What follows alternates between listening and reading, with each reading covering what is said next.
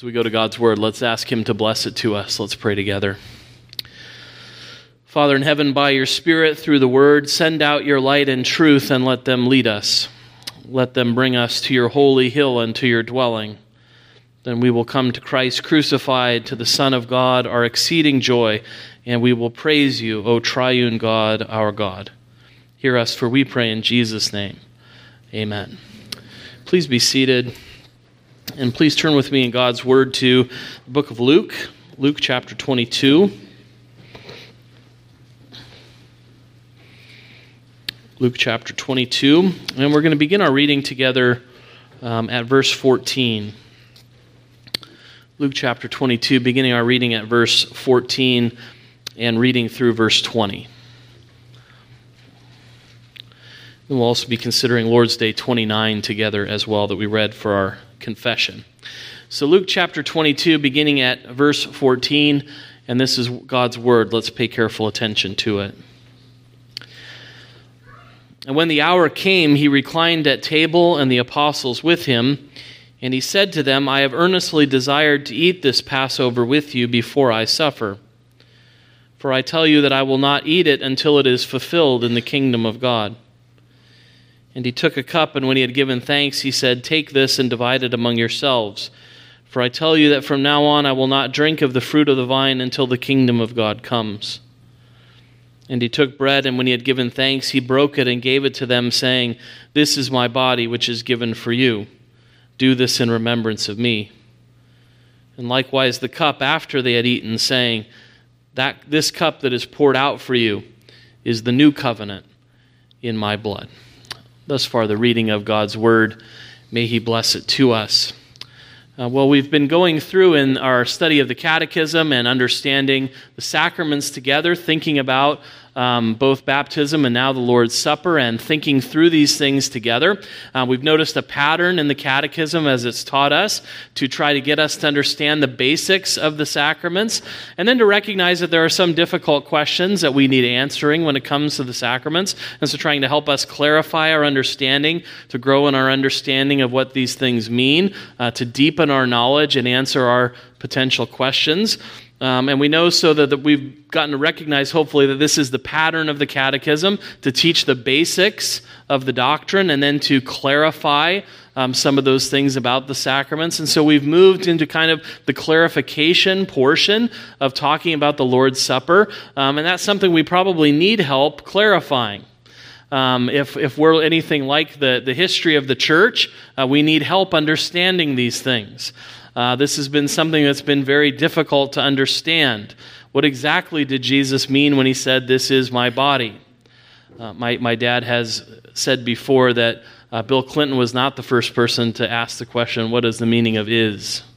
Um, that that has been something that's been debated a lot in the history of the Christian church. What, what exactly did Jesus mean when he said, This is my body? And what we're really asking when we ask that question is how is the thing we see before us connected to the reality it signifies? Um, so we have the sign always we talk about in the sacrament, and we have the thing signified that we always talk about in the sacrament. And the question is, how does God affect that sacramental union between the sign and the thing signified? Uh, what does it mean to us when Jesus says, This is my body? And of course, that's created a lot of controversy in the history of the church, a lot of uncertainty, um, and we probably should say a lot of bad doctrine. Um, there have been a variety of ways people have approached this question. The traditional Roman Catholic view is to say what Jesus really meant was this becomes my body. Um, and that in a very real sense, the body and blood, the, the bread and the wine become the body and blood of Jesus Christ. Um, you treat it as if it is his body and blood. You can worship it as if it's his body and blood. It really becomes his body and blood. Um, it still looks like bread, it still tastes like bread, but it's really and truly the body of the Lord Jesus Christ. And that's the view that we tend to call transubstantiation that the elements become the body of Christ. And therefore, to eat the elements is to eat Christ himself. Um, there's no separation between those things. Whoever eats the bread is eating the body of Christ. Whoever drinks the cup is drinking the body of Christ. That's how the, the sign and the thing signified are connected. This becomes my body. Um, there's also been the, the Lutheran point of view, which is more to say this accompanies my body. Um, that the bread and the wine don't become the body and blood of Christ in a, in a sort of transubstantiation way. They don't change over, but Christ's real body and blood are there with the bread, um, with the wine. They might say in, with, and under these things. And so it doesn't become Christ's body, but Christ's body accompanies it. He's locally present where the signs are, where the bread and wine are. Um, and so to partake of those things is to partake of the body and blood of Christ. There, that, that eating is a real eating. He's really there, in with and under the bread and the wine. And of course, reacting to that at the time of the Reformation were Zwinglians who said, no, what Jesus meant was this memorializes my body. Um, this merely remembers my body. Um, and so the, the body and the bread and wine don't in any way become the body and blood of Christ, but they point us to the body and blood of Christ. And so in that way, it's a memorial. It's a remembering of what Christ did for sinners. Um, and so some people have said it's a bare memorial. I think that's maybe a little unfair uh, to our Swiss Reform brothers and sisters. Um, as one person said, some of Zwingli's statements point to a deeper significance of the sacrament and regard it as a seal or pledge of what God does for the believer in Christ. Um, yet he doesn't really follow through with this idea. It remains really a memorial of what God had done. And as we look at this, is, is any, are any of those things what Jesus said in this passage? Um, when we look at Luke 22, is this what Jesus means to teach us? Any of these sorts of things? And we want to say, no, what Jesus is clearly teaching us there is that he's saying, this signifies my body and blood. Clearly, the Lord who is saying it is not the bread, right? Because he's there with his disciples but he's clearly meaning to teach them something important about how the bread and wine signify his body and blood. That there is a real connection to the Lord who is making this sacrament for his people. And so we have tended to make sure that we continue to stress not only the, the sign that is there, but how we are attached to the things that it signifies, how the Lord really comes to be, to be present in the sacrament with his people um, so that it signifies his body and blood and brings us into mystical communion with our Lord and Savior.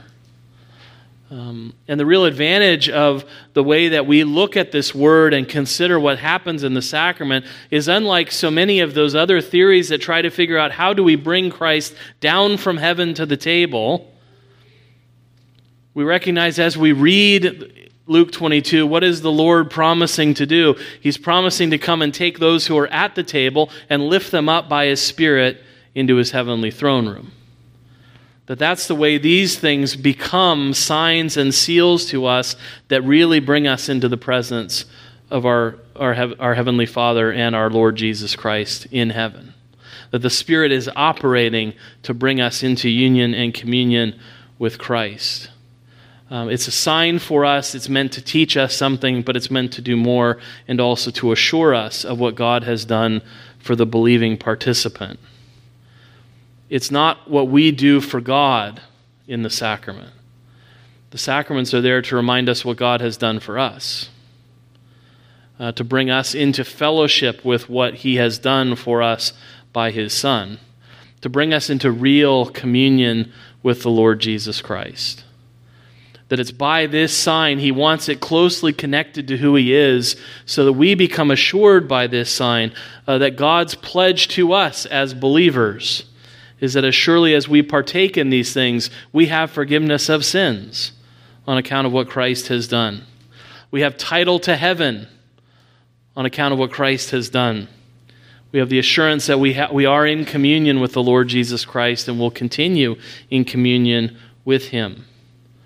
As one commentator put it, the virtues and effects of the sacrifice of Christ on the cross are present and actually conveyed to the believer and received by the power of the Holy Spirit. That that's what's happening in the sacrament, and we don't want to lose that connection. So, um, why that big introduction um, to the sort of sweeping history of sacramental theory is just to show you that I do occasionally do some studying before I get up here and talk to you. Um, no, the, the point of all that is to say it reminds us there are two great dangers in the history of the church when it comes to the sacraments. Um, one is that we, we so distinguish between the elements and the reality that we, we start to lose the connection. Um, and that one thing that's very important in the sacraments is that we not lose that connection. Um, and so we want to make sure that the sign and the thing signified remain appropriately connected to one another so we don't lose the true significance and the glory of what God has given us in the supper. Um, but the other error in the history of the church is these things become so connected that they blur distinctions that, that one thing turns into another thing, and we, we get that wrong. And so, one of the things we have to do in looking at the Lord's Supper is make sure that we clarify the distinction, that we maintain the proper boundaries between the sign and the thing signified, but that we do so without losing the connection. And that's really, in a nutshell, what this Lord's Day is all about, is trying to help us as God's people clarify the distinction between the bread and wine and the body and blood of our Lord and not blur those things. Uh, make sure we maintain the connection between what God wants us to see and the sign and the thing signified. Um, and so that's what we want to do as we think about what our Lord said and what this sacrament represents to us to clarify the distinction between the sign and the thing signified, but maintain the connection um, and so we don't lose the, the effect of what our Lord says when he says, This is my body. This is the blood of the new covenant poured out for you. Um, that's what we want to do to clarify the distinction uh, between the sign and the thing signified. That's why question 78 asks the important question Do the bread and wine become the real body and blood of Christ? Uh, do they transform into those things? And the answer, of course, is no. Just as the water of baptism is not changed into Christ's blood and does not itself wash away sins, but is a simply a divine sign and assurance of these things, so too the holy bread of the Lord's Supper does not become the body of Christ itself, even though it is called the body of Christ in keeping with the nature and language of sacraments. In some ways, this is a remedial catechism question. Um, this is the kind of question you should like, boys and girls, because what it does is remind you of what you've already learned. Um, because when it came to baptism, we asked the question Does the water of baptism wash away my sins? Um, and we said, No, it's not the water that washes away sins, it's the blood and spirit of Christ that wash away sins. And we're doing the same thing here, is saying, Do, do the bread and wine really become the body and blood of Christ? Well, no.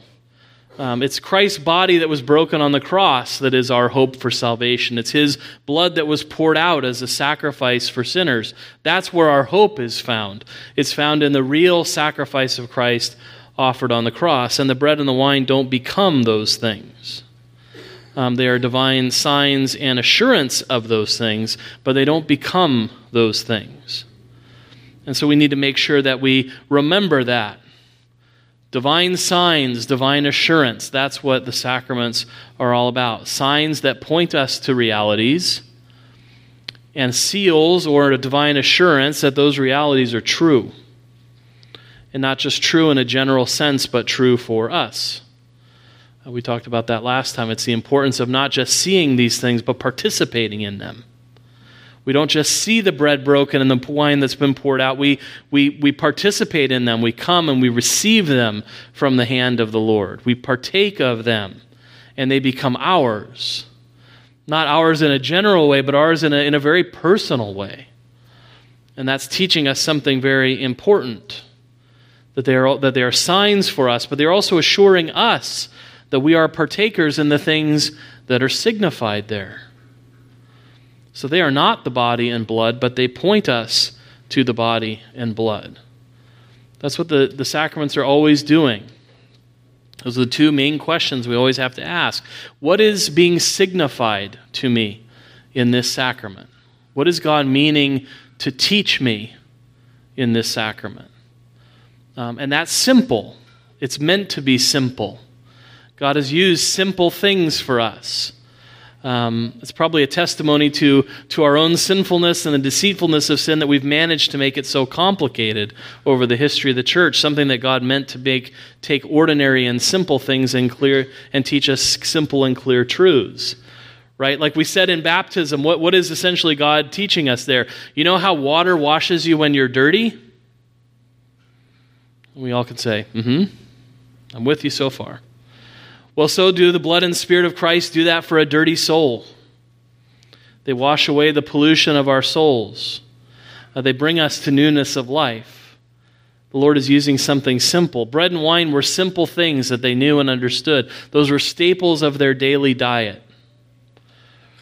Right, in the ancient world, you couldn't always get meat for dinner. Your staples were bread and wine and oil, and Christ is using things that they would have had in a common way and say, When you eat a meal, do you eat bread and drink wine?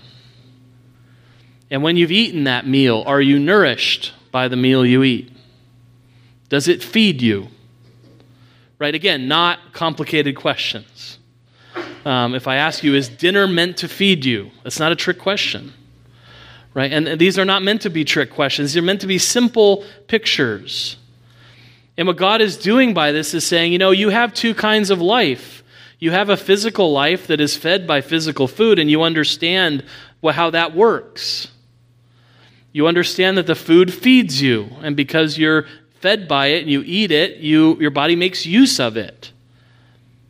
And in a beautiful way, what God comes and does and says, now you're reminded by this that you have another kind of life. That you aren't just a physical life, you're also a spiritual life. And a spiritual life requires a spiritual feeding. Um, this is the genius of what's taught in Belgic Confession, Article 35, uh, that, that beautifully summarizes this reality for us in a very simple way that we can understand. Uh, the Belgic Confession says Now, those who are born again have two lives in them. One is physical and temporal, they have it from the moment of birth, and it's common to all. The other is spiritual and heavenly, and is given to them in their second birth. It comes through the word of the gospel and the communion of the body of Christ, and this life is common to God's elect only. Thus, to support the physical and earthly life, God has prescribed for us an appropriate earthly and material bread, which is as common to all life as life itself also is. But to maintain the spiritual and heavenly life that belongs to believers, He has sent a living bread that came down from heaven, namely Jesus Christ who nourishes and maintains the spiritual life of believers when eaten, that is, when appropriated and received spiritually by faith. That's such an important thing for us to remember. Uh, that we have two kinds of lives, and those two lives are fed by two kinds of food. And just as you need physical food to live, you need the body and blood of Christ to live spiritually. And so, what the Lord's Supper wants to teach us is we have to maintain the distinction and recognize that the bread and wine that we eat and drink are not the physical body and blood of Christ. But they are so closely connected to those things that we don't want to lose that connection either. Right, the end of the question, the first question we read, talks about the fact there's a reason the sacraments talk the way they talk. Because it wouldn't have the same punch to us. It wouldn't bring us the same assurance in our lives if Jesus said to us, This might be my body. This may become my body. Because what would it be to say that to us? This may nourish you to eternal life, and it might not. And is that what God wants for his people? Does he want to leave us in any doubt about the things that he provides for us, about the efficacy of the work of Lord Jesus Christ? Jesus did not come into the world to be a potential savior. Right? He came to give his life as a ransom for many. He didn't come to make salvation possible. He came to save. And what the sacrament is emphasizing is Christ has been crucified for sinners. And just as he meant it when he said, It is finished, he means it when he says, This is my body. This is true food and true drink unto life eternal. And that's what the catechism means in the last part of that first question when it says, That's the nature of the language of sacraments. Because God wants to teach us. It's very important that we be taught by the sacraments, but He has an even more important purpose in them that they are tools by which we are assured. That we are assured by our God that we will be saved. That we are assured by our God that his food is true, that his body and his blood are true food and true drink unto life eternal. That's why when we preach Christ crucified, we don't preach it as a possibility. He died, and maybe that saved you from your sins. That would be a gospel that would hardly be worth calling good, and it would be a message that certainly weren't be, wouldn't be worth coming back to listen to on a Sunday night. That is not the message of the gospel. The message of the gospel is Christ has died for sinners. And if you put your faith and trust in Him, you have forgiveness of sins. You've been cleansed from your sins. You've been delivered from the wrath of God. You've been given Christ and all of His benefits. You are an heir of eternal life and righteous before God. Now, and even though your conscience is telling you, but wait, I'm still a great sinner, that's true. And even though my conscience is testifying against me that I still grievously sin against all of God's commands, that's true. But it doesn't make what Christ has done any less true. It doesn't make him less of a Savior, that you are a great sinner. Um, there is value in the death of the Son of God sufficient to put out whatever you've done. And he wants us to be assured that his death is just as effective for us as food that nourishes our bodies. Just as you don't wash and wonder whether you'll be clean, and you don't eat and wonder whether you'll be nourished, so you should not come to the Lord Jesus Christ and wonder if you'll be saved. He's telling you you will be. He's assuring you you will be. Just as surely as you know the food you eat nourishes you so surely you can know that the broken body of our Lord Jesus Christ and his shed blood will be food and drink to your eternal life. That just when you eat and drink of the Lord Jesus Christ with, with, with faith, with, with the, which the Belgic Confession beautifully calls the hand and mouth of the soul, right? When we hear that and we understand that Jesus is true food and drink unto life eternal, we should be like the crowds and say, Give us this food. Right? Jesus said, Moses sent bread, got bread from heaven, and you ate, your fathers ate, but they died in the wilderness. But there's a bread that you can eat and never be hungry again. And what do they say to him? Give us this food always. Right? This is what Jesus is teaching us in the Lord's Supper. You have this food always. I am your food. I am the bread of life.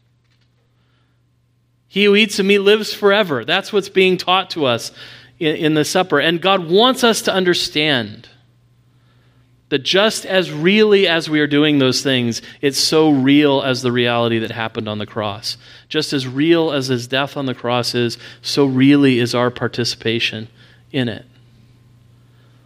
So that we're assured so that we're not left in doubt. That's why the, the first part of the second question says, you know, he does want to teach us by the sacrament. It's important that we be taught by the sacrament. But he wants to do something greater and better and more helpful for us than just teach us, and that's to assure us. It's interesting that the, that the catechism question says, but more important. Right? It, it's almost more important to be assured than just taught. We need to be assured. And what do we need to be assured of? That by this visible sign and pledge that we, through the Holy Spirit's work, share in his true body and blood. As surely as our mouths receive these holy signs in his remembrance, and that all of his suffering and obedience are as definitely ours as if we personally had suffered and made satisfaction for our sins. We can, be, we can be just as assured that his sacrifice is ours as if we had sacrificed ourselves. You just have to go with me and assume we could do something like that, which we can't. But for the purpose of argument, just between us tonight, let's just think about that. It's just as truly ours as if we died a death on the cross. It's just as truly ours as if we'd lived a perfectly obedient life. That's what Christ wants us to be assured by, that these things are really ours by faith. That his death on the cross was a death for us, a death that we participate in, a death that is ours and that has set us free from the tyranny of the devil. Right? So that we understand that we are forgiven, that we are assured by the things we do of the reality that we possess. That's why we have to do this repeatedly. Because we're a forgetful people. We're, we're a people who are easily shaken off of our assurance. Maybe you have that experience of, you know, studying something or reading in your Bible and being close to the Lord in your prayer life, and you feel like life is really going well, and you have a peace of the soul, and you have a, a feeling of being in close communion with your God. And then life interferes. And things interfere with that peace and communion, and you seem to lose the thread, and you say to yourself, I can't seem to find the peace that I was having just a few months ago. And, and where did it go? And does that mean that I was once in fellowship with my God and now I'm not in fellowship with my God? How am I going to react to that? How am I going to understand that? Do you see how important it is that our Lord comes to us again and again and says, Come to this table and let me teach you something, and let me assure you again of something that's true. That the death of Christ is just as effective for you as if you'd died that death. That his perfect life is just as much as yours as if you'd lived that perfect life. And you can be just as assured that what is his is yours as you are assured that bread and wine nourish you. Just as that nutritional equation is not rocket science, so the spiritual equation is not meant to be rocket science. He died for sinners. He died to save. He died to give us what we need. And he reminds us in the supper we don't just need saving, we need assurance that we're saved. We need to be reminded again and again that these things are truly ours. They're just as truly ours as if we'd accomplished them ourselves. And it's through faith, by the work of the Holy Spirit, that we are brought into communion with the Lord, who is true food and drink to life eternal. We, we become present there at his table. He's present there with us. Um, and he's assuring us every time we come to that table, just as if we were in the Last Supper, hearing that from his lips as one of his disciples This is my body, and it's for you. This is my blood, and it's for you. It's true food and true drink unto life eternal. We need that. So we don't need to apologize for the language of the sacraments um, we've been so good at explaining what Jesus really meant when he said, This is my body, that we can sometimes lose sight of the fact that Jesus said, This is my body. And why did he say that? Because he wanted us to be sure. He wanted us to be assured by what he was teaching us that these things are true and they're true for us. The, the eating and drinking of the bread and wine is a receiving of Christ into ourselves by the Holy Spirit. And the life giving power of the Lord, the nourishment that there is in Him, enters into us and into the flesh and blood of the Christian. Um, do we have that assurance when we come to the Lord's table? We should be just as assured when we hear the word preached that that word is for us right?